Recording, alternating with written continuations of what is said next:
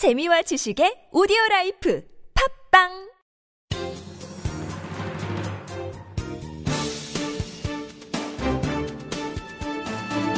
일간사설 6월 18일 목요일 중앙일보 사설.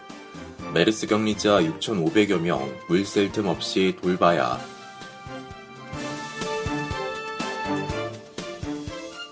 중동호흡기 증후군 메르스로 인한 격리자가 17일 922명이 추가되면서 6,500명을 넘어섰다.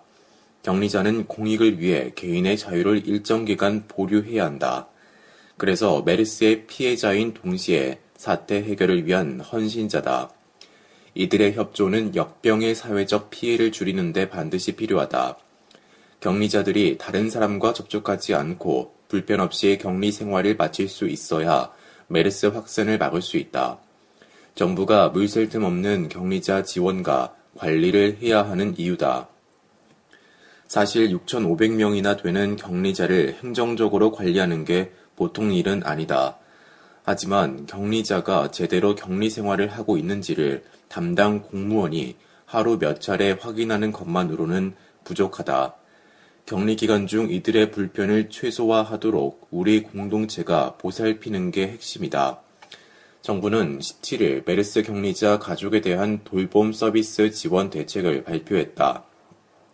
하지만 이 대책만으로 격리자들의 자발적인 협조를 끌어내는데 충분할지 의문이다. 메르스 차단에는 예방과 함께 격리가 최우선이다. 격리자들이 국가로부터 제대로 보호받고 있다는 생각이 들도록 전방위적 지원 방안을 강구해야 하는 것도 이 때문이다. 격리자 개개인의 상황을 고려한 맞춤 지원 방안을 개발하는 것이 가장 적극적인 대응책으로 꼽힌다. 이를테면 경제적으로 힘든 생활보호 대상자나 일용직에 대한 생계 지원, 직장인의 고용 안정 문제 등에 대한 충분한 대책을 마련해야 한다. 주변에 도와줄 사람이 없는 독거 노인이나 거동이 힘든 장애인 등은 지자체 사회복지 담당은 물론 지역사회 봉사단체까지 나서 민관 합동으로 돌봄 서비스를 제공하는 방안이 필요하다. 예를 들면 강원도 춘천시 보건소가 자택 격리된 81세 독거 할머니를 위해 대신 장을 봐준 것이 좋은 사례다. 한 마을 주민이 집단 격리된 충북 옥천군에서 담당 공무원들이 심부름은 물론 농사 품앗이까지 도맡고 있는 것도 참고해야 한다. 정부의 이런 적극적인 돌봄 서비스는 메르스 격리자를 넘어 희생자 가족과 확진자 의료진에게까지 확대할 필요가 있다. 자발적으로 동참하는 격리가 메르스 차단의 최선책이기 때문이다. 정부는 메르스 사태로 경제적 피해를 보고 있는 의료기관에 대한 지원 방안도 고민해야 한다. 특히 메르스 전담병원은 공익을 위해 딴 환자를 받지 않으면서 엄청난 경제적 손실을 무릅쓰고 있다. 한 경제연구소는 메르스 사태가 3개월을 끌 경우 소비 위축 등으로 인한 사회적 손실을 20조 원으로 추산했다. 그런 만큼 전담병원의 손실 벌충 등 과감하고 신속한 조치가 절실하다. 의료기관이 적극 협조해야 메르스 조기 차단을 기대할 수 있기 때문이다. 국가적인 역병의 환란 속에서 국민을 세심하게 배려하는 것은 정부가 해야 할 기본 의무다. 이는 서로 합심해 고비를 넘길 수 있다는 공동체의 결의를 더욱 강하게 할 것이다. 정부에 실망하고 불안과 공포에 시달리는 국민에게 조금이나마 희망을 주는 일이기도 하다.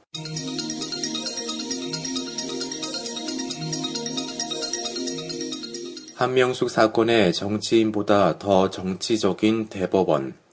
한명숙 새정치민주연합 의원이 정치자금법 위반 사건 상고심이 대법원 전원 합의체로 넘겨졌다. 서울 고법은 2013년 9월 건설업자에게서 9억 원을 받은 혐의를 인정해 한 의원에게 징역 2년의 실형을 선고했다. 다만 현역 의원인 점을 고려해 법정 구속은 하지 않았다. 하지만 상고심을 담당한 대법원 2부 주심 이상훈 대법관은 20개월 이상 결론을 내지 않다가 최근 전원 합의체로 사건을 넘겼다. 대법원 전원 합의체는 재판장을 맡는 대법원장을 포함해 13명의 대법관이 다수결로 결론을 내리는 사법부 최고 의결기구다. 주로 판례 변경 등이 필요한 사건을 맡는다. 한 의원 사건이 대법원 전원 합의체에서 다뤄질 만큼 사안이 복잡한지는 의심스럽다. 그동안 이런저런 이유로 판결을 내리지 않던 해당 재판부가 박상옥 대법관의 취임과 함께 인적 구성이 완료되자 맞아 내놓은 조치치고는 실망스럽기 그지없다. 면피성 발언으로 일관하는 대법원 관계자들의 언행에 눈살이 찌푸려지기는 마찬가지다. 전원 합의체 회부 여부는 대외비, 다시 소부로 갈 수도 있다는 사건이라는 등 여론의 비판을 막기에 급급했다. 대법원 2부의 이번 조치로 한 의원 사건은 언제 결론이 날지 알 수 없게 됐다. 2010년 기소된 이후 이미 5년이 넘도록 심리만 진행 중인 사건으로 기부됐다. 사법부가 정치권의 눈치를 본다는 비판이 나오는 것은 당연하다. 대법원이 최종 판단을 미루는 사이 2012년 민주당 비례대표로 당선된 한 의원은 4년의 임기 중 3년을 채울 수 있었다. 법조계 일각에서 양승태 대법원장이 추진 중인 상고법원 설치 법안을 국회에서 통과시키기 위해 이번 사건을 이용하고 있는 게 아니냐는 뒷말까지 나오고 있다.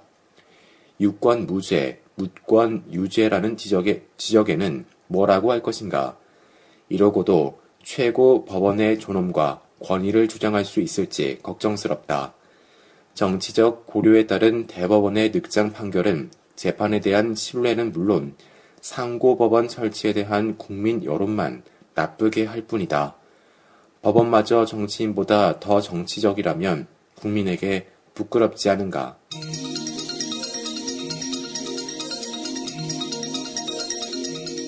윤병세 장관 방일 꽉 막힌 한일 관계 돌파구 돼야 21일로 잡힌 윤병세 외교부 장관의 취임 후 첫 방일은 환영할 일이다. 그는 기시다 후미오 일본 외상을 만난 뒤 다음날 도쿄에서 열리는 국교 정상화 50주년 리셉션에도 참석한다. 주한 일본 대사관이 주최하는 서울 리셉션엔 일본 측 고위 인사가 올 조짐이다.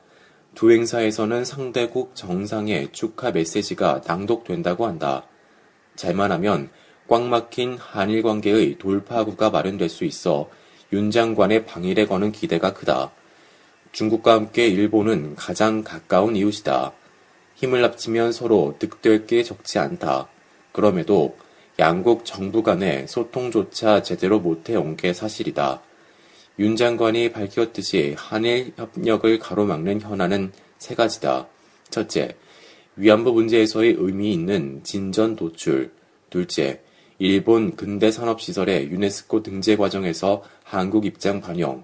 그리고 8월로 예정된 아베 담화 내용 등이다. 특히 위안부 문제는 어느 이슈보다 비중 있고 예민한 사안이다. 박근혜 대통령도 이에 대한 일본의 성의 있는 태도 변화 없이는 관계 개선이 어렵다고 수차례 선을 그었을 정도다. 이렇게 중차대한 위안부 문제를 두고 8번이나 국장급 협의가 이뤄졌건만 양측에선 여전히 딴소리가 나온다. 박 대통령은 최근 위안부 문제에 상당한 진전이 있었으며 협상의 마지막 단계라고 밝혔고 외교부 고위 인사가 이를 확인해 준 바 있다. 하지만 일본 외무성에선 어떤 인식으로 말할 것인지는 모르겠다고 갸우뚱했다. 이런 미묘한 상황에서 윤 장관이 직접 방일에 혼선을 정리하는 게 바람직하다.